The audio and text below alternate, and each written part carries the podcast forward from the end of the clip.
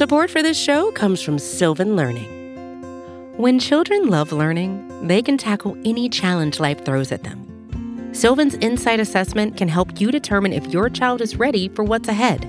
It can also identify gaps in learning and point out areas that could be of concern for your child so they can tackle what's to come. And right now, it's the best price of the year at $29. Go to sylvan29.com to learn more and get your child's assessment for only $29. That's S Y L V A N 29.com.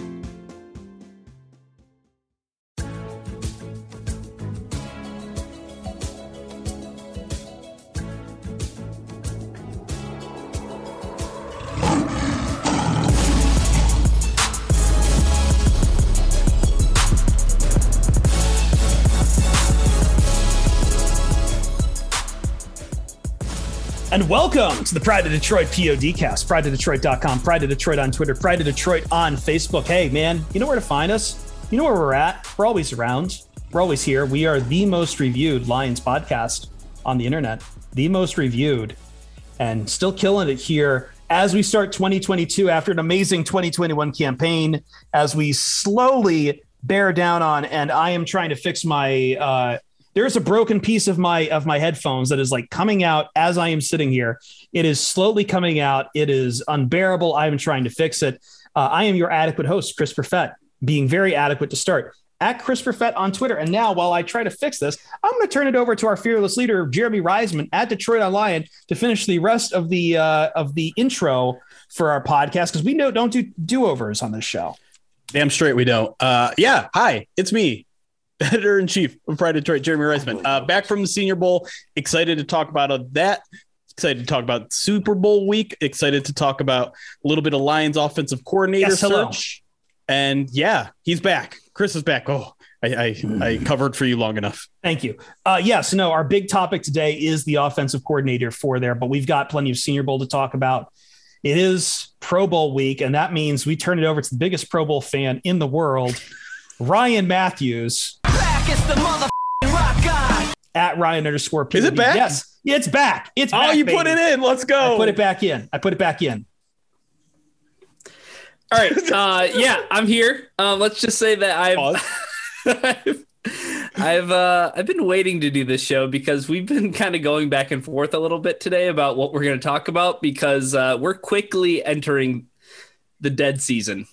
We're quickly entering the dead season. We're also entering the messy bees part of the season where um, we've kicked the hornet's nest. um, let's just say. Well, actually, we were the hornet's nest and we got kicked. We'll leave the, we'll leave the rest of that for um, Maybe that's the another- scraps. maybe uh, you you said it. I wasn't going to say it. You said it. You said it. It's been an interesting week. Jeremy's back from Mobile. Uh, did you get Zaxby's as well as your uh, as well as the? Uh, I did, it? not. I didn't. I'm sorry. You didn't Ra- get Zaxby's. I only got Raising Cane's, which gives a, a heart. I give a hearty two thumbs up. I actually got Raising Cane's twice. Shout out to them for being uh, open late because I was working till eight, nine o'clock some of those days and didn't have a lot of options. Zaxby's closed at nine, so that's that's why Raising Cane's got the nod twice. They are coming to East Lansing as well. I think That's true. Yeah, worth maybe ra- maybe Raising Cane's review for scraps. Maybe. Yeah, I'll get into it. Are, are you wearing a Reese's Senior Bowl shirt right now? no, I am not. It's like, it's like, the, It is like the same color. How dare you? I- It's it's I- red. What do I'm not that much of dare a me? draft guy. I am not that much of a draft. Everyone's called me a draft guy. I'm not a draft guy yet. Stop it. has not has nothing to do with you being draft guy. It has to be me knowing that you are I love free stuff guy. Okay, and I that's figured fair. you Yes. probably got like Getting a swag, free T-shirt yes, from getting Jim swag, Nagy. and yes, yes, yes, Fair. absolutely. Um, first off, before we get into Jeremy says he's not a draft guy, and before we get into the draft coverage to lead our show, which we're in part we will lean heavily on Jeremy's observations from Mobile, Alabama, Bama, at the Senior Bowl. We need to give a thanks to all of our donors. Uh, Yes. If in case you did miss this, we did not actually get the funding to go down to the Senior Bowl from uh, the powers that be around here.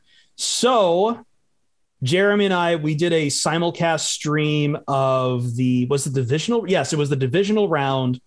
Or no, it was the wild card round. It was that uh, super wild card weekend. It was the Monday game against the Rams, and within the first, I think we strong armed you into doing it. Yeah, putting up the donation link, and within though the first 15 minutes, 15, I was going to say 30, but yes, 15 minutes, we had already raised enough. Uh, like we raised our, our, our funding goal to send Jeremy down to Alabama.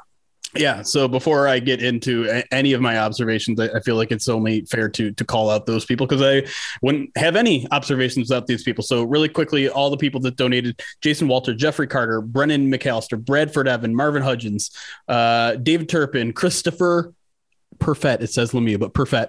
Uh, Oh, Kenny Mike- McGuire, Edit that Brandon. Brendan Kuntz, Trevor Van Volkenberg, Paul Harmson, Zachary Hug, Jason Archibald, and DJ Fence. Thank you so much, all of you. Very, very much appreciate uh, all of the the support uh, that you guys have given. And I know a lot of you guys support us uh, throughout the entire year, um, but very much appreciated uh, funding my trip down there. Yeah. It doesn't stop with these people, man. These people just continue to support all the time. I mean, Yeah. November charity campaign. And I got a very what, generous- not, even two months later, we're sending you to the Senior Bowl. I was going to say I, I I'm quiet about it, but uh, like someone gave me a very generous donation before the season even began for a particular need as well. So, um, like, yeah, we've been like you guys are awesome. You're a community. We love you. Which is a good reminder. Join our Discord. Um, if you need the Discord link, I'll probably post somewhere on social media, and you can dig around and uh, or check the Twitch replays, twitch.tv slash pride Detroit, where someone will probably hit exclamation point Discord and share the Discord link. And you can join us there. Never stops. But I think that's enough beating around the bush. It's time to make Jeremy wear his draft scout hat and tell us about hand size and 40 times and, you know, quickness and zip on the ball and everything else. And talking about, we get one more take out of Mobile, Alabama for the Senior Bowl. But I think we are going to start with the biggest position, with the biggest news out of there, the biggest hype that came out of there that has Ryan very intrigued, that had a whole week of just incredible, insane amounts of fluff and hype from every corner. And that is at the quarterback position with Malik Willis and other notes from the quarterbacks. What do you have for us, Jeremy, Mr. Draft Guru? Well, I was gonna let me let me before we get into Malik Willis because I think Ryan will, will dominate the conversation there, even though he wasn't there. Uh, I just want to kind of talk about the overall experience in, in the Senior Bowl and, and maybe talk in, in case people want to go in future years because it was kind of a rough year because the weather didn't cooperate. Um, we didn't get to see Thursday's practices, so I really only saw three out of the six practices. Uh, but it, it, it's definitely about a lot more than that. It's about you know sharing observations with with cool people down there. You know, I spent a lot of time with Kent. I spent a lot of time with the athletic guys watching practices because I know those guys know those people pretty well. Um, you know, and and Brett Whitefield, formerly of PFF, now of uh, what is it, FTN, I think.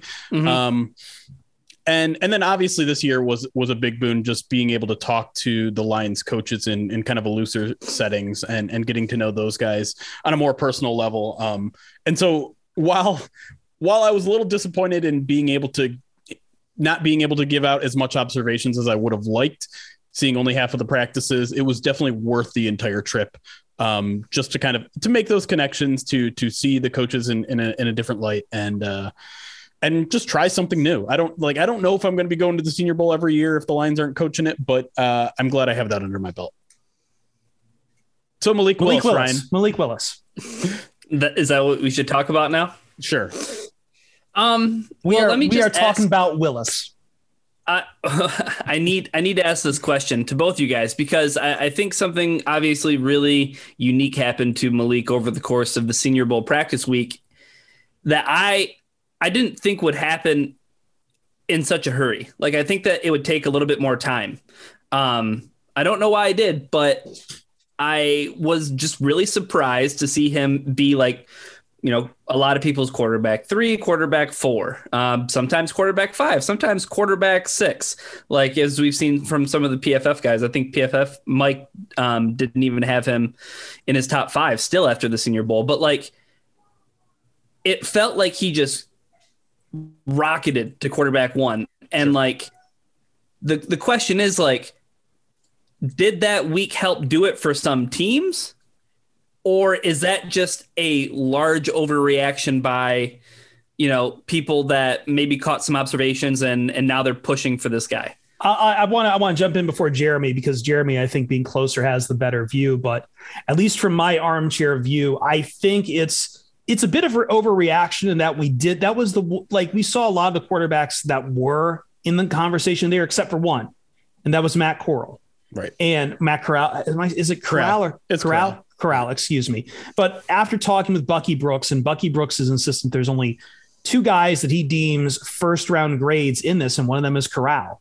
So I think the fact that Corral was not there, wasn't on the spotlight, and really didn't have much of a spotlight down at Ole Miss. We saw some games out of him, but not exactly to the level that Willis got of a spotlight out of the Senior Bowl. That Corral was kind of the victim of a little bit of. Uh, of I, I don't want to say stasis, but you, you know what you know what I'm saying. Like he was out of the, he was out of the spotlight for a while while as Willis was in there. But by, by that, uh, but, I was going to say, Chris. By that Yeah. same token, I saw an awful lot of draft people say, you know, I spoke to so and so, and they said that Matt Corral had the best Senior Bowl week just by saying he wasn't there. Yes, I, I, I could buy that. I could buy that. Like, I think though that he, we'll we'll get back to around him probably around the time of the combine. But I think other than Corral, I think Willis has done the most to improve his stock out of any any other quarterback prospect out there. Yeah, I think Chris has a good point on Corral. He's definitely the, the the one that has just been left behind in this conversation as one of the the one out of the perceived top six quarterbacks that weren't there. But I don't know. My my experience with with Willis wasn't quite as hyped up as as everyone else's. So I think I think there is something to it being a little bit over exaggerated. But at the same time, like I think we all knew coming in that he had the most to gain, right? The most to gain and the most to prove. And he put a lot of the, the doubts to rest. Like there were a couple really good reps where he went through his progress, progressions, found the guy that that he needed to to find, and that's that that was the biggest question, right? He he's coming from Liberty, not a very complicated offense. Can he handle bigger level of competition? Can he handle handle more specific, um, complicated offenses? And for the most part, he really did. I think that the biggest question that remains is is still his touch, and and obviously like just doing it in one week is is not going to put all of those doubts to, to bed. Like I, I still think most people view this as at least a one year project before he's playable. And I know I know this this is going to point to an article that I think you're working on, Ryan, but that kind of falls into Lions' lap pretty pretty nicely if if if, if it is a one year plan. But I, I like I don't know. I, I didn't come away quite as wowed as everyone else, but he's a fun like he I mean he's a fun guy to watch and he was fun to watch this week especially in the game too like unfortunately he only threw, threw the ball four times in, in the actual game itself but those legs were moving and that's that's what the lions are missing right now is, is a mobile Two- dude Two things before I let Ryan jump back into it. One, Jeremy said touch.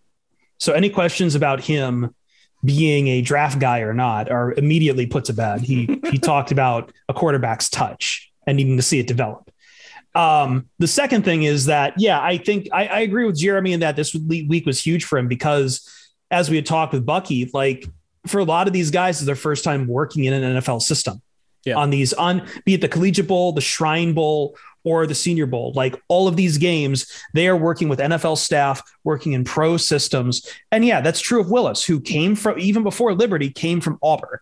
He was at Auburn, Yeah. who does the farthest thing from Yeah. a pro from a pro ready system, and it goes to Liberty where he doesn't have good receivers, he doesn't have a good offensive line, and is you know it's what is it a Hugh Freeze system? So it's not even like it doesn't still doesn't look like a like a pro system. So the fact that he could adapt to that and look, you know, like he's made a lot of progress in an NFL offense coached offense, I think says a lot to him.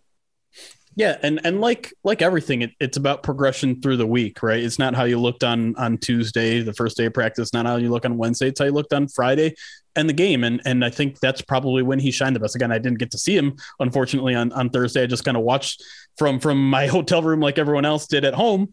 Uh, but you know, reports from the people who were there, reports from the people who were on the broadcast was that he looked really good. And what another guy that I thought really improved his stock throughout the week was was Ridder he was a guy who I thought looked horrible on Tuesday. I'm like, what does anyone see in that dude? And he kind of lit it up in the game.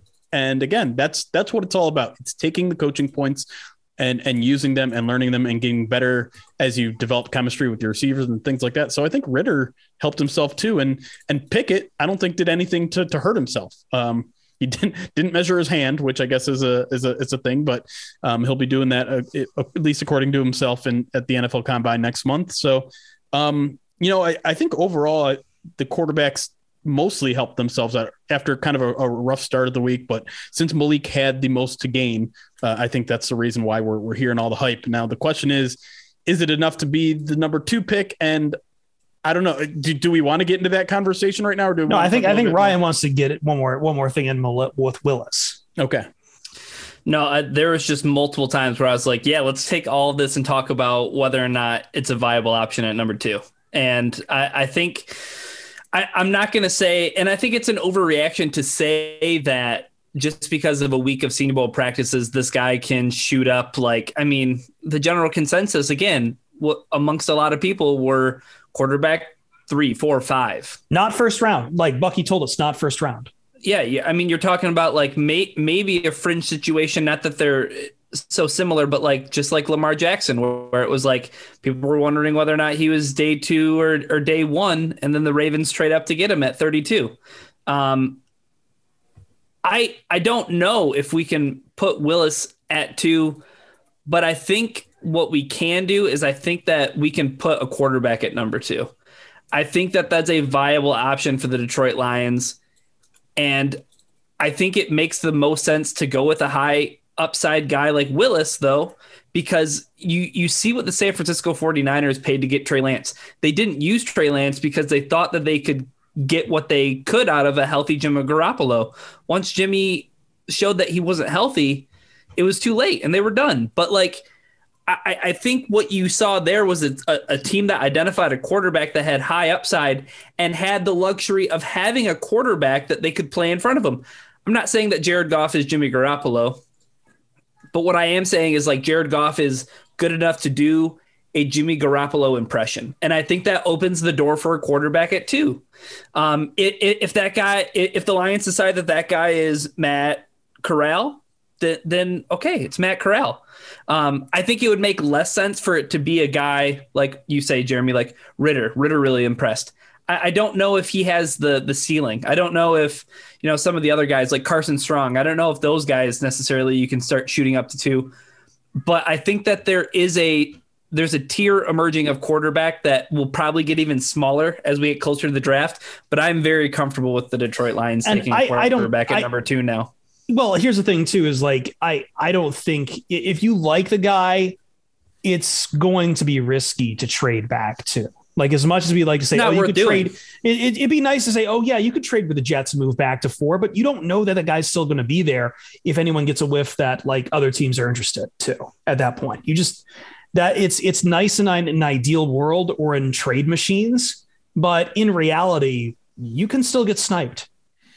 I, I've got two points. First, I like I'm Mr. Trade Down. I don't think it's happening this year. I don't think there's I don't think there's a, a prospect to jump up to get. And usually if there is, it's going to be a quarterback. So I don't think trading down and getting Malik Willis is, is a realistic option.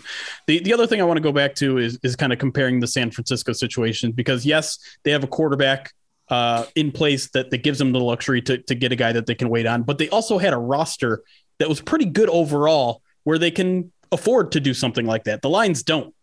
The Lions need talent and they they and do they need it in 2022? No, not necessarily, but they need talent. They need guys that they're sure that can ball. And and Malik is is a significant risk. He is. Really any quarterback is. Like I, I don't think one week in Mobile is going to suddenly change and suddenly say, wow, now now this quarterback class is actually a lot better than we thought it is. I don't I don't think we're there yet. And so I, I just think it's it's a pretty big risk for a team that can't really afford risks with a second overall pick. The, it, I, I want to say one last thing, please, because this is my favorite part of the podcast in months. But anyways, um, I, I I think to Jeremy's point, like for a while, I was considering like, okay, take one of the edge rushers at two, and then go ahead and and package up those 34 and 32 picks to move up to get Willis. I I think that that's the wrong move. I think that the better move a, a, a, move that's more conducive to team building, like Jeremy just said about the San Francisco 49ers, you can get more top 100 picks if you just take the quarterback at two and then take Take a take a guy at 32, take a guy at 34. You're going to get two more picks in the top 100. You can get five picks in the top 100. You hit on some of those guys and you get some guys back from injury like Romeo Okwara and Jeff Okudah. Then the team I'm not saying it's San Francisco 49ers because you got a freak like Nick Bosa, right? Right, right. So then the alternative is you might be passing on your opportunity to get your freaking Nick Bosa at, at number two and, and, getting Thibodeaux or Hutchinson. And look, I get it, but I just a Malik Willis fan, man. I get it. I get. Listen, I I'm I'm excited to see the rest of what he's got the rest of the offseason. I don't know. Unfortunately, that was like that was the week where he can impress the most, right? Like he'll run at the combine and and he'll put up crazy numbers, but we all already know that stuff, and he'll throw on seven and sevens or whatever they do at the NFL combine. But and he'll have a rocket will, arm. Yeah. And he'll have a rocket arm, but there's nothing really I think that he can prove other than, you know, personal interviews that he's doing with teams uh, that that'll change our mind. And unfortunately we don't get to be privy to those meetings. All right, let's uh let's take some time. We've got some other like guys to get to. I know that uh Chad Muma I've heard his name come up a lot, linebacker out of Wyoming. A um, lot of interest this year, Jeremy, on wide receivers for Lions. Obviously, I think Lions are in a prime position around 32 or 34 um, to take a wide receiver. So, like, I know Calvin Austin and Christian Watson were both on down there in Alabama. Do you have any other notes for guys that we can uh, talk about here? Well, yeah. I mean, first of all, I think it's it's important to note that that Dan Campbell, in his ever loving quest to to leak information or, or, or just tell the truth, um, I think he's just telling the truth. Like well, this yeah, idea well, that he's playing, he, he can't not tell the truth. Well, like, like I, I, so someone was asking me this question about like, do you think he's playing fourth four dimensional chess or like, no, he's not playing no. chess out there. Like we we've also learned firsthand that that doesn't work, right? Wasn't that what Bob right. Quinn tried to do right. and it didn't work? Like, I'm not like, trying to criticize the guy, but like, you can see him physically trying to not say stuff sometimes, and he'll say stuff like he just. But I don't think people are like writing it all down no. in the well, he, continued statecraft of the NFL. Right, because it's no secret that the Lions need a linebacker. There's no secret that the Lions need a wide receiver. But to hear him basically say that we're looking to add a wide receiver and we're looking to add a, a linebacker is not something you typically see. And like I said, not a surprise, not that, not that telling. But yeah, Chad Muma was probably my favorite linebacker, off ball linebacker out there in Mobile. You you can just tell from his cadence out there, like how much of a leader, how much he gets it. Like he's the one. He he's essentially the guy with the green dot out there. You can tell because he he grasps concepts very quickly and he's very very just heady player. Um, wide receivers mentioned Christian Watkins, Calvin Austin. I think Christian Watkins is probably the more likely target for the Lions because you know the Lions coaching staff even said like they're kind of looking for that outside receiver who they can just trust on throwing the ball and he'll him going up and getting it. Dude has a really impressive release. I think he's like six three too, so he's tall, speedy, good release. I think he's he's a guy they're going to look at. But Calvin Austin is also very very fun. Question there is just how much can you trust a what is it five nine five seven five eight whatever a very short receiver. It's hard to find a, a, role for that in the NFL. But again, he's a guy who has a really good release as well. Not a lot of corners could get his hand on it. Shifty dude. My favorite guy of the entire week, who I will openly admit I had no idea who was. He's a guy who ended up winning, I think, the Senior Bowl MVP for the game, but it was how he just dominated the first two practices that caught my eye. Is uh, uh, Oklahoma's defensive tackle Perrion Winfrey. That dude moves for a 300 plus pounder uh, and and he can he can bowl you over, but his short area quickness is really what kind of blew me away. And I think he had two sacks in the game itself. That dude made himself a lot of money, and I think, you know, looking back, I think it was he was kind of like a round two or three guy. I think he may have worked his way into the first round conversation after after the week he had. Um, so he those are kind of my biggest standouts of the week. Anyone else we need to talk about? No, I like it. I think Jermaine Johnson's a great idea. It's like if you're if you're not going to take Hutchinson or Thibodeaux up at two, like you know me, I'm Mr. Edge. I'm the edge I, lord. Well, I am I'm too, the edge lord here. I, I think in, for, from a Lions perspective, it might have been a bad week regarding him because I don't think he's going to be there anymore at the bottom of the, of the first round. Some really? some people are even talking about him in the top ten now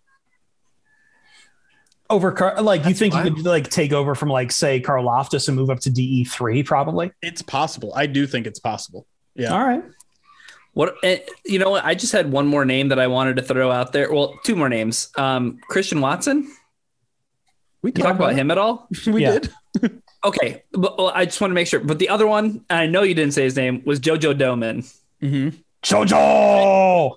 Jojo. I mean, I knew, I, I knew Chris was gonna Look love the name, did. but like he definitely fits the mold, right? Of like one of these like uh, coverage linebackers that I think the Lions could be interested in, like early day three. I think I think that's kind of like a like an ideal projection for him. Um, but uh, m- maybe maybe fifth round. I don't know. What whatever the Lions end up having in terms of draft picks uh, by the time they get there, who knows? But um, yeah, I. I'm really talking myself into the whole Jermaine Johnson thing. If he, yeah, but I think that I think that ship sailed at, at 32 or 34. Yeah. Yeah. It hurts my Malik Willis plan a little bit. Sorry, bud. I'm still stuck on JoJo. Just Sorry. I mean, if, if the Lions can somehow pull like get the Jets' two two first round picks by trading down, there you go. You get Malik and you get you get uh Man, Johnson. we're we're, we're, we're drinking the in the top 10. right now. We really are. I, I just want to say that Chris Chris would be Chris would be a big fan of that. I would. All right, let's take a quick break. When we come back, um, we got breaking news, Chris. we, we have breaking news that uh, we should let people behind the curtain on what happened on stream. There was a huge edited part in this segment. So we're going to talk about the news that broke plus in, in regarding at least one Lions coordinator plus the other coordinator that still remains a question for the Lions that we're going to discuss. The offensive coordinator position is still open, and there's a lot to be talked about um, on multiple fronts. And we're going to try to make sure we stay above the board on, on most of those fronts because uh, we could get nasty, but we're not going to. Instead, we're going to keep it professional here on the Pride of Detroit POD cast coming up next.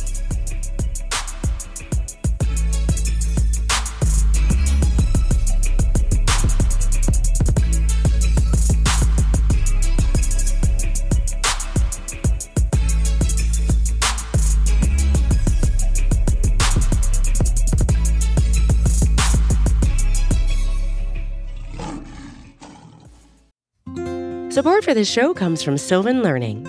As a parent, you want your child to have every opportunity, but giving them the tools they need to tackle every challenge, that takes a team. Now more than ever, educational support tailored exactly to what your child needs can make all the difference.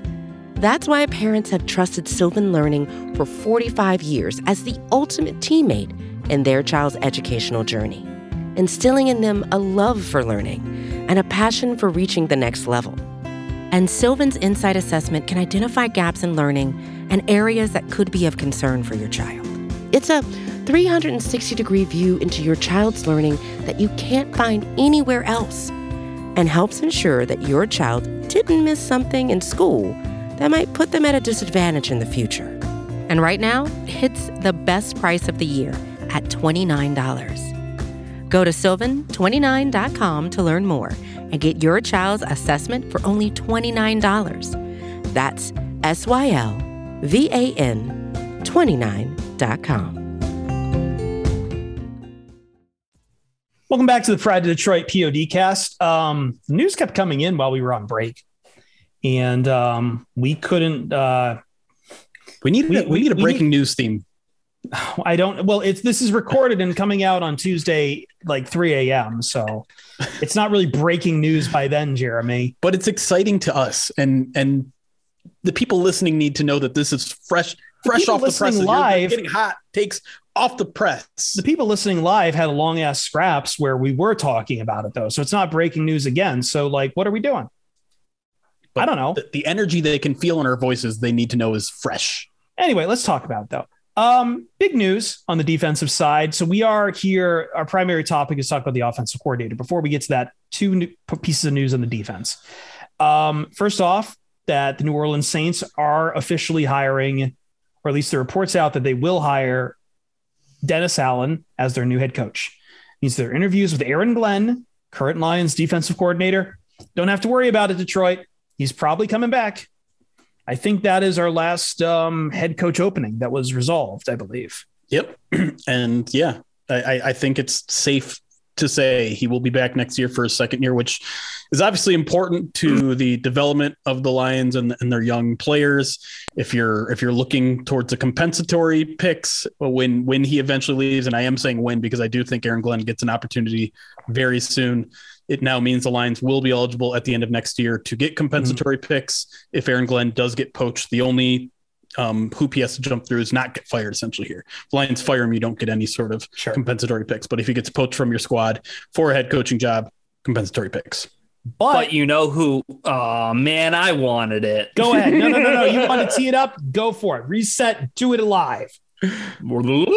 But you know who the Lions might not receive compensatory picks for on the defensive side of the ball. That's right. Tom Pelissero reporting on Monday that the Vikings have put in a request to interview Lions defensive backs coach, passing game coordinator Aubrey Pleasant for their defensive coordinator job. Now this is this is important because Pleasant used to work with Kevin O'Connell, he, who is now the Vikings head coach. They worked together last year in Los Angeles. So it's not out of the realm of possibility. It's up to the Lions on whether or not like they are going to. Like, they can't deny this request. They cannot it is, deny it is a promotion. Mm-hmm. Um, and yeah, I mean the timing is interesting, right? Aubrey Pleasant just spent the entire week as the Lions defensive coordinator for the American team at the Senior Bowl, and Aubrey Pleasant was actually asked about that, and he said like it never even occurred to him that he might be on display for other teams. And I don't I don't know if that's what led to the interview. Obviously, like you mentioned, Kevin O'Connell knows um, Aubrey Pleasant already, so there is a former relationship there. But it is kind of interesting that that Pleasant was the the defensive coordinator for a week, and then all of a sudden he gets his first defensive coordinator interview, and it, it's a big jump for him, right? He hasn't called plays. He's he's the role he's in now is is is uh something like the pass game coordinator thing is something that I don't think he's had in his career. So it's a quick jump for him, but I, I'm not putting him out of this conversation yet for sure. None whatsoever.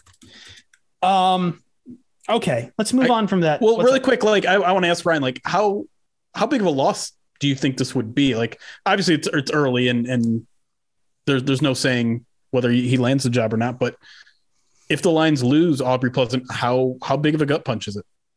I, I'm I'm not I'm not not all that turned off by it. Like, I mean, I, I, think I think the big get, the big retain was Aaron Glenn. I think keeping Aaron sure. Glenn in house was was probably the biggest move that the Lions could make this offseason um, in terms of their coaching. Like the, there was just no, I mean, even whoever they decide on being the offensive coordinator, keeping Aaron Glenn in Detroit was was I, I think essential in them being successful moving forward hold the phone, hold the phone. We were going to talk about offensive coordinators, and we might have just recorded a bunch of stuff that we now have to throw out. But news breaking on Monday that Ben Johnson has been promoted to the full offensive coordinator role in Detroit from Tom Pelissero. Uh, ben Johnson, take who was the tight ends coach, who has been, I thought going into this, Jeremy was the leading candidate to get the job to begin with because I thought he did such a good job in season to change the playbook a lot and work with closely with Dan Campbell to change everything, to implement a new play style after Anthony Lynn, and to to really reemphasize the pat like the short passing game that I thought that was good enough, and they had had such good chemistry that I thought he seemed like the shoe in for promotion, and clearly that is what happened here. Rather than going external, um, I know you had been talking like we didn't even have a really a candidate list from this week that Dan Campbell had talked a little bit about it, but I, I that's that's part of it too. Is like I thought that he was a shoe in because we hadn't really heard much to the opposite effect. Yeah, I mean, you you look at the job that Ben Johnson did, and like you said, he took over midseason, uh, became kind of a, a superstar in that building. You know, Jared Goff, T.J. Hockenson, you know the rest of the staff Amon-Ra, Amon-Ra, they've all raved about what the job Ben Johnson has specifically done with developing plays, specifically when it comes to the passing game. I mean, TJ Hockenson basically said, and and this never officially happened, but basically said he became the pass game coordinator for that offense. And um, we saw the results. We saw the Lions go three and three down the stretch. We saw Jared Goff become a, a legit looking quarterback again. He went three and one down the stretch.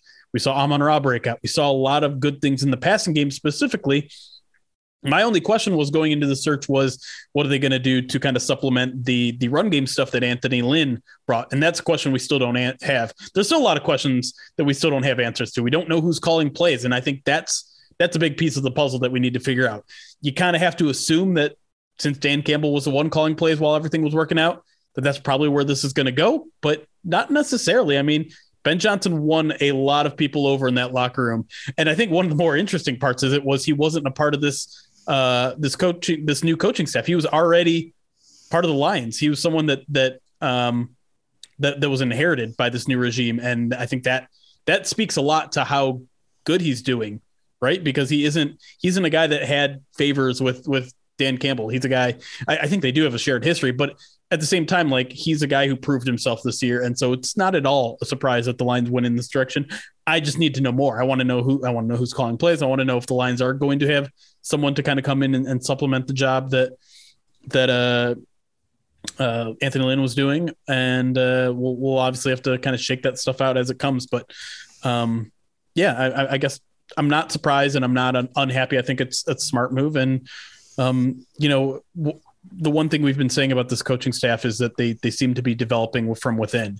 And this is this kind of goes towards more of that. Now ben johnson is going to have an opportunity that he hasn't had before. And um, i think this is a good opportunity for him to grow and see if he if the line's got something special in him.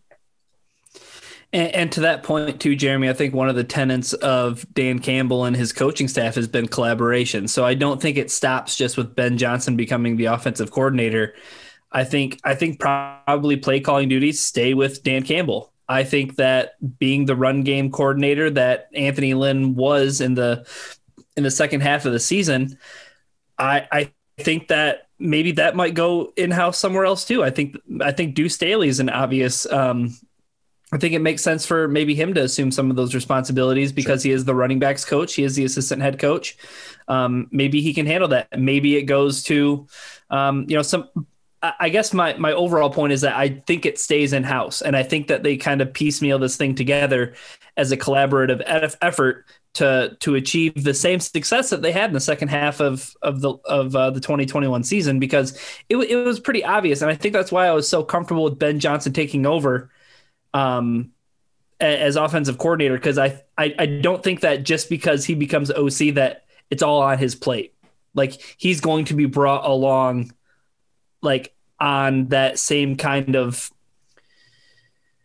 on that same kind of trajectory that like Dan Campbell's career went on too. You know what I mean? Like he yeah. he slowly added responsibilities, a tight ends coach, and then being an assistant head coach, and then getting the head coach job after you know being an intern for a little while. Like I think that progression is still going to exist, and I think that the Lions are going to keep this primarily in house. So, and just to, to kind of to, to, to hype up Ben Johnson a little bit more, not that he necessarily needs it. I, th- I, think this is kind of the natural time for him to be getting this sort of opportunity, anyways. Not necessarily that he was a, a, a, rising star that everyone in the NFL knew about, but like he's had his hands all over the offense, right? Like he's he's a former quarterback, he's he's a tight ends coach, he's a wide receiver coach, he's an offensive line coach. I mean, he's had a little, he's had his hands in just about every part of, of an NFL offense that you, you could possibly be, and he's been around coaching in the NFL ranks since 2012. So it's not he's not just like this guy that the the Lions are just randomly taking a shot on. He's right. earned his opportunity here, not just by you know turning things around in, in eight games last year, but he's really kind of built his resume up, and I, I think this is a natural time for him to to take over. So I guess I, I have two questions for you guys, and it's both about elements, basically elements that he didn't really deal with last when he was kind of taking over is that one, Anthony Lynn still, from what we understand, was still kind of a, a run game coordinator. He's obviously gone. And then we have to see what happens. We just talked about Aubrey Pleasant. Like, you know, if Aubrey Pleasant does take the line, the Vikings defensive coordinator job, that removes what was the passing game coordinator. Are those concerns at all for Ben Johnson? Do you see him taking up those roles as well? Or do you think the Lions will probably find some position coaches to kind of move those responsibilities onto or new hires for that. It, it's a good. I th- I th- I think it, they would be smart to add more people. Um, but like I I, th- I don't I wouldn't shy away from Ryan's solution of just Deuce Staley taking over, adding a little bit more responsibilities to to his plate. Um, I don't know, like assistant head coach, it's kind of hard to know exactly what they're doing. Um, but yeah, like if, if you're to make Deuce the the run game coordinator, I think you have to promote someone maybe to be the running backs coach. And obviously, the Lions had a good test in doing that last week, right? Deuce Staley took an elevator role as head coach, so everyone else kind of had to step up. So they at least have a, an opportunity to to know what that looks like already from their experience in the Senior Bowl, and and we'll see who kind of plays out and and and takes those roles. But they have you know offensive assistants on staff that that might be in line for uh, a promotion as well. We just kind of have to wait and see how that plays out. I, think to answer Chris's question, uh, directly is that I, I I don't know. I don't know if they go outside and hire somebody else, but uh, I I trust game I, I, trust Dan Campbell and uh, I, I trust the decisions that he's going to make to whoever he puts in those positions because I mean let, let call a spade a spade. Like Aaron Glenn got a head coaching. Uh, you got two head coaching interviews. Aubrey Pleasant has a defensive coordinator, you know, interview going on. Like clearly the guy has an eye for talent uh, and and picking the right coaches. So if, if they want to go out and find some new people, cool, add them to the fold. If not, if they think that they can they can you know put it together internally, I trust them to do that too. Quick quick other thing. So obviously the Lions need a new tight ends coach um too with with Ben Johnson now, right. the offensive coordinator. I think the natural pick there is Tanner Engstrand, who I believe, if I'm not mistaken, took over essentially that tight ends room once Ben Johnson became the pass game coordinator. And then the the other thing I want to just pose to you you all is, is there any trepidation at all that the Lions didn't go with an outside hire here?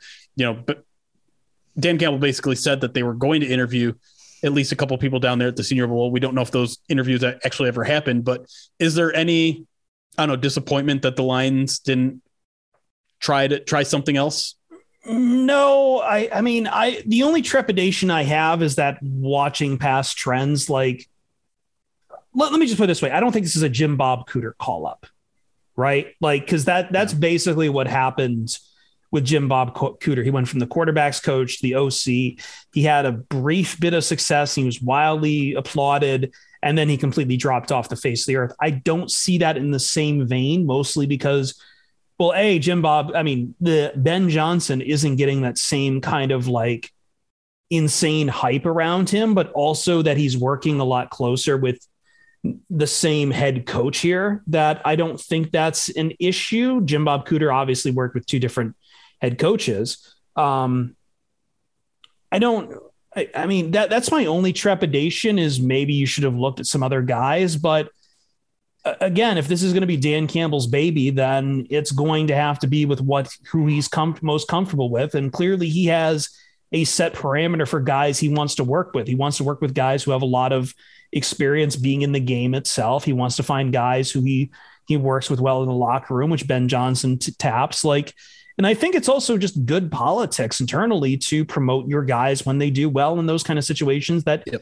Ben Johnson did. I don't know if anything like I don't the I don't think he's going to get quote unquote figured out like Cooter was. So I don't think that like not right away at least. So I mean, I don't know. I, I needs more data, I guess I should say. yeah, but I, I, like that point you made that it's good politics, right? It, it's mm-hmm. it's a good look that a guy who by all means became a superstar in that in that coaching staff last year is now getting rewarded for it. I think that's that's important to note because it, it people see that. Anything left to say, Ryan? Nothing. Nothing. Nothing, nothing at all. Nothing, nothing, at all. To add no, nothing to add to all of this wildly speculative stuff that we are using, replacing other wildly speculative stuff we had might have just recorded an hour ago. Um, all right. Well, let's take a quick break here. When we come back on the Pride of Detroit PODcast, going to try to wrap up this show by, uh, hey, let's talk about the Senior Bowl. Yeah, Senior. Yeah. Oh, I think we already talked about the Senior Bowl. We see, we already talked about the Senior Bowl. Let me try that again. Let's talk about the Pro Bowl. Huh?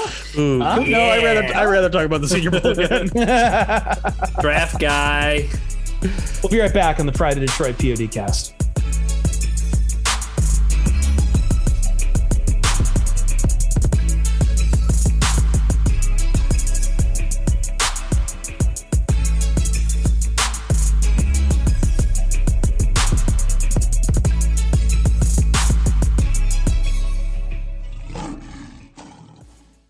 And welcome back to the Pride of Detroit POD Uh, wrapping up the show here. First things first, I need to kill this tick where I keep calling it the Senior Bowl when I mean to say Pro Bowl. So I'm, I'm going to say Pro Bowl about a few times, and hopefully I won't drive off our audience. I swear we'll talk more than just Pro Bowl here. Jeremy had like a take on Stafford I really wanted to talk about um, since you know we're into the into the uh, Super Bowl week. Super Bowl week. That's right. Uh, the grimmest time of year for anyone who ever works in radio, working Radio Row. Um, however, before we do that, Jeremy, do we have any more reviews to read? we do, and I have misplaced my phone in all of the chaos. Of, okay, of no, today's it's fine. recording. It's fine. Yeah. So for those who don't, who are just like uh, tuning in a little late, um, we've had like three different breaking news that where we've had to re-record a bunch of this stuff. So um, we've been kind of busy. yes. Anyway, I can read some of them, Jeremy. go for it. All right. Uh, and hopefully I don't abs- accidentally um, reread some of the stuff we already do. Um, so let's see. I remember we did Fuse Babies review last time and we brought back the Rock God just for him. Um, did we do I shut him down? We did. I think we did. So let me get we got three new reviews then. Uh, Lil Mao says this is the best Detroit based Rams podcast. Five stars. Uh, SW Juggalo, five stars. Best variety. The three hosts provide the best variety of takes on the Lions out of all the podcasts I've found so far. They're fun to listen to, and their general assumptions on the on the from week to week is pretty darn accurate. I'm reading Appreciate that. exactly like it's written. I didn't real journalism. real journalism.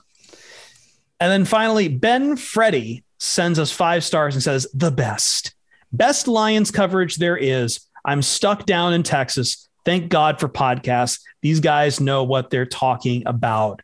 Four exclamation points. Four. Count them. One, two, three, four. That's how much we know what we're talking about. We're doing real journalism. That's a bit that got cut out because we had to re-record like our entire offensive coordinator segment about Jeremy saying, "This is I'm a real journalism." I am. Yeah. you know what isn't real? The Pro Bowl. It happened. You can't deny that it's real. It happened, man. Russell Wilson got sacked. Mac Jones got sacked. I saw it happen. Actually, I didn't. I didn't watch. I it. was gonna say if if a quarterback gets sacked in the woods and no one is there to see it, did it actually happen? If, if a quarterback gets sacked at the Pro Bowl, I mean, this is look, on one hand, this is always the worst week in the NFL calendar because we've gone from like insanely cool playoffs to a calm before the storm. And that always, and then somehow in that calm, the Pro Bowl sneaks in. Is like, hey, you guys didn't forget about me, right? Here I am. And then we're just all just feel gross and awful. And we're just like, why did, why, why are we still here? Just to suffer? But I don't know. Like, I like the, I mean, this is, this is like maybe with me and kickoffs. I like kickoffs. I like the idea of an all star game for a sport. Maybe it's because I grew up with like the all star game for baseball still being as relevant as it is. But there's clearly something wrong across, not just across all sport, uh, just football, but all sports. Their all star games are broken. Like, first off, they're completely upstaged by skill skills contests now because people rightly surmise that most of these all star games have zero low effort, nothing really going into it. A lot of guys ducking out constantly, a lot of call ups. Although our own Jonah Jackson did get the call up and he's a pro bowler, and I'm very happy for him. But as a viewing product, even before we started to bail on all star games, the Pro Bowl was always the weird redheaded stepchild. And already, I mean, and it was take it's it's taken out of Hawaii.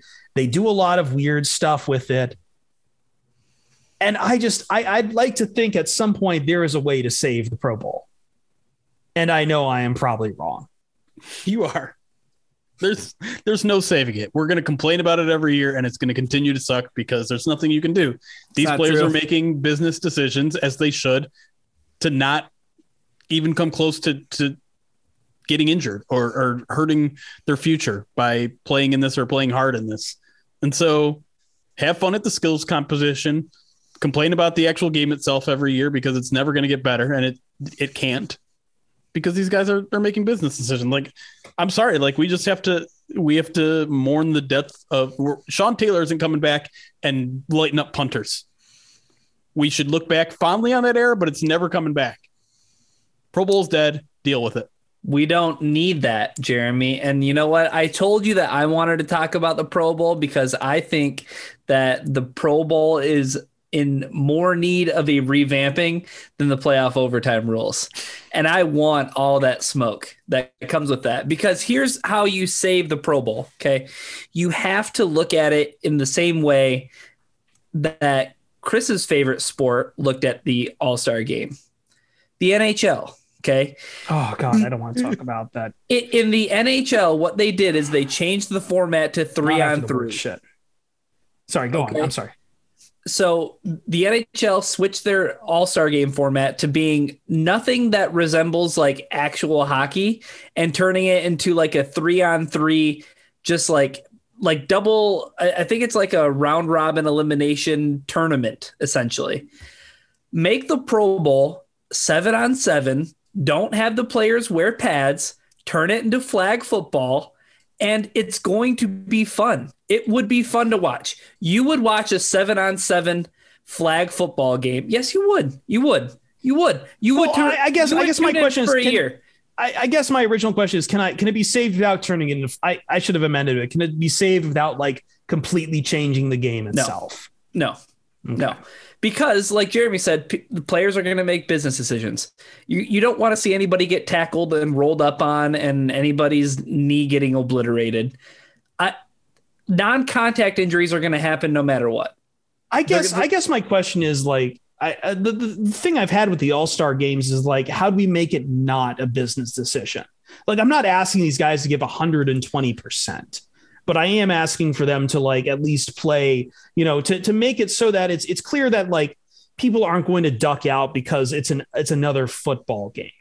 Like that there's a at the very least like there is an incentive to play in the game. There's an incentive to at least play, I don't know, 70% of your power. I mean, considering a lot of these guys are taking a few snaps, but also in that like I mean, just just in general that I get it. We we have put these guys' careers completely in. Did you go to the playoffs? Did you get a Super Bowl ring? Yes, no. If not, you're the bomb.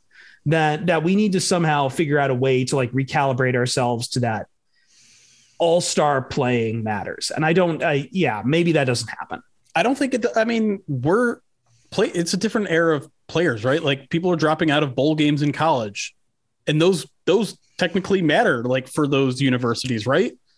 The only yeah. yeah. the only way you can incentivize someone to play hard in the Pro Bowl is if you make it financially worth it, and the line and the NFL's not going to do that. It, it, doesn't even have to be play hard. Like just show up and play some quasi form of football. Yeah, and like you're not playing a ton of snaps because they have to keep rotating guys in because it is the Pro Bowl, and you have a lot of Pro Bowlers. There were like how many quarter? There was like what four quarterbacks who played for the AFC, three who played for the NFC. Like you're not going to play a full game. Like even just I'll, treat it like a preseason game. I'll, I'll be damned if you ever take away the opportunity for me to ever say Pro Bowl quarterback Mitch Trubisky. We need things like that to happen. Re- no, re- replace the Pro Bowl with NVPs. NVPs. That's it, all we need. Mitch Trubisky's getting to keep cursed, that. The most cursed award in sports. I love the disdain that Olin Kreutz has for the Chicago Bears. Did you see the tweet that he had yesterday? No, no. what was this? So he quote tweeted a picture of Mitch Trubisky saying like the last Bears quarterback selected to the Pro Bowl. He quote tweeted it and put alternate with an asterisk. no, that's good. That's very good. Honestly, my solution to the Pro Bowl is just get rid of the games and just make the skills competition the event. Period. And you know what? That that could be entertaining if if you do it in some way where it's still like a competition. Yeah. Yeah. I mean, like the and skills contest, as I said, the skills contests have taken over for all four sports. Right. It took over for the NHL. But, but they like, still don't highlight the, like that's the Saturday night. The sun Sunday night is like the big event, which is the game. And I don't which like, is no, funny stop. because that should yeah, not be the main event. Which is funny too, because the Saturday is the senior bowl. And I feel like maybe it's us a little too close to the trees, but you want to talk about the only all-star games that seem to matter the NFLPA Collegiate Bowl, the East West Shrine Bowl, once the Shrine game, and the the Reese Senior Bowl. the They're college opportunities, all-star right? games. Yes. Yeah, and, and it's because they're opportunities to go to the next level. Yeah. It, it, it's just, it's hard when you look at the Pro Bowl and you say, like, this is a sport fundamentally where physical contact is an essential element of the game. Baseball, not an issue. Basketball, not an issue. Hockey, kind of an issue. Like, hockey is a physical sport, but at the same time, you can, you can take out the physicality and still have an interesting game if you turn it into something that doesn't look like normal hockey. Do you know what I mean? So that's where Right, and in baseball, guys can still like the seven on seven thing. I mean, maybe in baseball, there's guys not breaking their backs to go after a you know a deep fly, but you will still get like who who like someone running a triple every now and then. Like you're going to get an amount like you're you're not going to have guys throwing 110 heat over the plate, but you're going to get something that looks like a baseball game, a major Yeah. league baseball game. Exactly. And Jeremy brought up a point that he champions and loves is that the two worst teams in the league should play one another for the number one No. overall pick. Nope. nope. I don't think that's a real there. There's that's, Like- that's a thing that people have put out there. It's a horrible idea.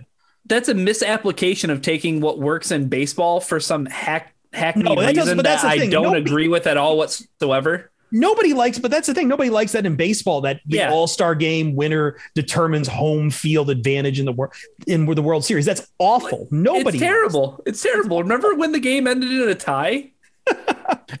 Imagine you're a quarterback on one of the worst teams in the NFL, and there's a there's a great quarterback at the very top, the one good quarterback at the top of the draft. What are you Yeah, doing in that game? Are you are you trying to bomb the game so that you don't win the first overall pick? We just do this every year. I just, I don't a know. really I idea. like All Star games. Maybe it's me being the baseball fan, and like, I guess the the baseball All Stars stuck around long enough. And although actually, this does bring us in. Speaking, you know what? New topic. We haven't done this in a very long time. We used to do a segment called Wally's World. In case you don't know, Ryan Matthews' father, Wally, um, is an avid consumer of sports and sports media. And every now and then in the past, we'd get tales from Wally uh, in one of two things. One of his obscene takes that he would, you know, come out of the ether with after listening to a lot of sports talk radio in Detroit. Or it would be a picture that Ryan would send out of a Michigan Ohio State game where Wally is hiding behind the couch, his his eyes and, and forehead peeking up from beneath the from from behind the headrest to watch the TV in terror. We have a new, finally after how many years has it been, Ryan? Like three years. We finally have a new Wally's World. What happened? God. And it's and it's relevant to this conversation. It's it's it's wild. It's been a long time, but uh, the other day uh, on Saturday, I stopped over at my parents' house and I, I walk in the door. Uh, Wally is is watching the 1971 MLB All Star Game, and like on, uh, on a tape on like does he have it taped or was it on a TV somewhere? Was it on ESPN Classic or what? Probably the best answer. It was on MLB TV. That was how he was spending his Wait, the streaming service? mid afternoon Saturday. Not MLB Network, but MLB. Oh yeah, the no, he was watching the network. Oh, okay, okay. So it was at least on cable TV. Okay. Okay, but that's even more crazy because like he probably saw it on the TV guide and was like, "All right, this is how I'm going to plan my Saturday." Like I like I walked in and they're literally doing the announcements of the starting lineup and as the players are running out before the announcer announces them, Wally's like, "Brooks Robinson, Carl Yastrzemski." Like just naming the ball players before they get announced. From memory. So that that's another I guess that leads into like the no, no, no. Real quick before we move on. So what did Yeah. you what did you ask? Did you ask your father at all? It's like, why are you watching this game? Did you ask him? Did you inquire at all as to why this was happening? Now, see, a normal person would, but like I know my dad, so like I just know that's one of his idiosyncrasies. Idi- idiosyncrasies is that he he'll just watch what is on the programming at the time that he finds it convenient. So it's like, oh, like I'll sit down and I'll drink a glass of water and eat some barbecue chips and I'll watch the 1971 MLB All-Star game. Um but it's All-Star better games are for boomers. it's and well, I guess that hey, it fits the profile. I love Bob Seger. I am a boomer. There's some kind of logical proof that leads leads me to liking All Star games, I guess. But uh, Chris, I, I, think the thing that you'll be most intrigued to hear is if I ever have a day off or if I ever have a half day because my parents' house is really close to where I work. Sometimes I'll stop over there, and uh, oftentimes when I'm either talking to to Wally or I am a or I'm stopping over there midday, he's watching Skip Bayless and Shannon Sharpe. On Undisputed. He's watching Undisputed. And wow. He watches it, he hate watches it because he hates Skip Bayless so much. See, now that's funny. I thought he would have hated Shannon Sharpe. No, my my dad hate watches it because he wants to as he always as he always says to me, Skip Bayless, that jackass, said X, Y, and Z today. I I honestly don't believe anybody watches that show and does not hate one of the hosts. Like I think that's that's the point. You pick a side and you root and you root yes. for it. Yeah, yeah. You're either on they, Skip Bayless's side and LeBron James's and like you know all these guys are overrated, or you're on Shannon Sharpe's side and he's putting on a goat mask and screaming. yeah, with a bottle of Hennessy. Yeah, yeah. Um, the whole point yeah. of that show is to yell at the TV. Yes, it's fun. It is, and and I can tell it gets my dad fired up a little bit. So I think that's kind of how he. Yeah, I, I think that's how he he gets uh he gets his feathers ruffled every once in a while. Uh, do we have time for one more segment here? I mean, one more uh, topic here. Do you want to talk about the Super Bowl at all? Oh, we should like touch five on minutes. It. Yeah, sure. So I Who's playing? One thing I wanted. well, apparently the the best Detroit-based Rams podcast. So, I, I Jeremy, I wanted to like ask you though, because like I'm noticing that there's like a lot of um, lot of chatter all of a sudden about if Stafford wins the Super Bowl, is he suddenly up for consideration for the Hall of Fame? Yeah, it's it's interesting the fact that that's now a conversation when last year it would have been ridiculous to even consider whether Matthew Stafford was a Hall of Fame quarterback. Uh, but yeah, you, you know, our, our, good friend Michael Rothstein put out an article um, talking to a bunch of former Lions, and, and a lot of them say, like, oh, yeah, if he wins that Super Bowl, like he's a lock. And then NFL Network or NFL.com, I should say, did a whole like panel. Is he, is he, does he punch his ticket with a win? And listen, if any of you have followed me even for the past week, you know how much I'm in Matthew Stafford's camp. You know how much I'm excited to see him in the Super Bowl and have been rooting him for him every step of the way. That man does not have a Hall of Fame resume. He just doesn't. He, well, he doesn't, I, he's been to one Pro Bowl. He's never been an All Pro. To be a Hall of Fame quarterback, you have to be considered a top quarterback at your position for a span of year, an era. And Matthew Stafford has never never, not even this year, been considered a top five quarterback. He hasn't. It's it's the truth. And stat me all you want. The only stats that Matthew Stafford is elite in is yardage and attempts. That's it. That just means oh. he throws the ball a lot. It means he throws the ball a lot. That's all. So you're calling Yards him Stat attempt. Padford. No, I'm not calling him Stat Padford. Maybe you can throw game-winning drives in there. Fine but now you're now you're edging into well, I quarterback I, wins territory. I do want to push back you on you with one thing because okay. as you said, he's got like one Pro Bowl, no All Pros, zero MVPs. Sure. But I mean, you also led that tweet by also saying that like you just y'all disrespected him for 12 years, ignored disrespected him for 12 years. But again, I think part of that was if he had played for someone other than the Lions, maybe that would have been like a lot of those stats would have elevated him in those years uh, that Maybe, he would have gotten more consideration. no, I, I know, I know. I'm just saying. I'm just saying that I, I get that it's kind of frustrating that now that he's outside of Detroit and getting a lot more consideration all of a sudden, but I think that's kind of the politicking that goes on with Hall of Fame sometime. Maybe that that like yeah, it's okay. We ignored you in the past, but suddenly, oh, now we see the stats, and if he gets the Super Bowl, then maybe he's he is up for consideration. I don't think he will be. I, I kind of agree with you. I just want to play devil's advocate a little bit on that front. Is Eli Manning a Hall of Famer? I think he will be. And I hate. In my opinion, is. is he? Probably not. because that's the one year, right, that you're going to quibble with was like Matthew Stafford's, what was it, 5,000 yard season, and Eli Manning gets the nod over him for the Pro Bowl. Yeah. I, I mean, here's the thing like Eli Manning is two, two Super Bowl MVPs. Like that, that is something that he has way over Stafford right now. And Stafford can get one. Right. He can get one this game. I don't know if he will, but Just there's, weird there's still 'cause a I- lot more work to do. A lot Yeah, more work to do. And even in the context of him being a Rams quarterback, you, you wrote about it, Jeremy. Like, still a lot of people want to give a lot of credit to the rest of the team around him all of a sudden. Right. Like, like right. suddenly it was his responsibility when you know the Rams were losing in the middle of the season, or it was his responsibility for not beating over 500 teams in Detroit. Now all of a sudden, what they're winning is like, well, it's Cooper Kupp.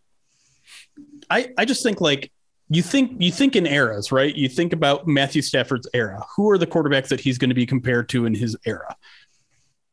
I think we get like the the the the new quarterbacks of this era. We don't need to talk about. We don't need to talk about Patrick Mahomes. We don't need to talk about Josh Allen. I, I, I guess I know where you're going with it, but this was a hell of an era that he came up in. Well, Like, I- so maybe we have to expand the net a little bit. Go on. I, Ryan. I, uh, real quick, Jeremy, I don't think Stafford belongs. Like he kind of sits in this weird bubble of an era because he he comes way after you would consider Peyton Manning and Tom Brady, right.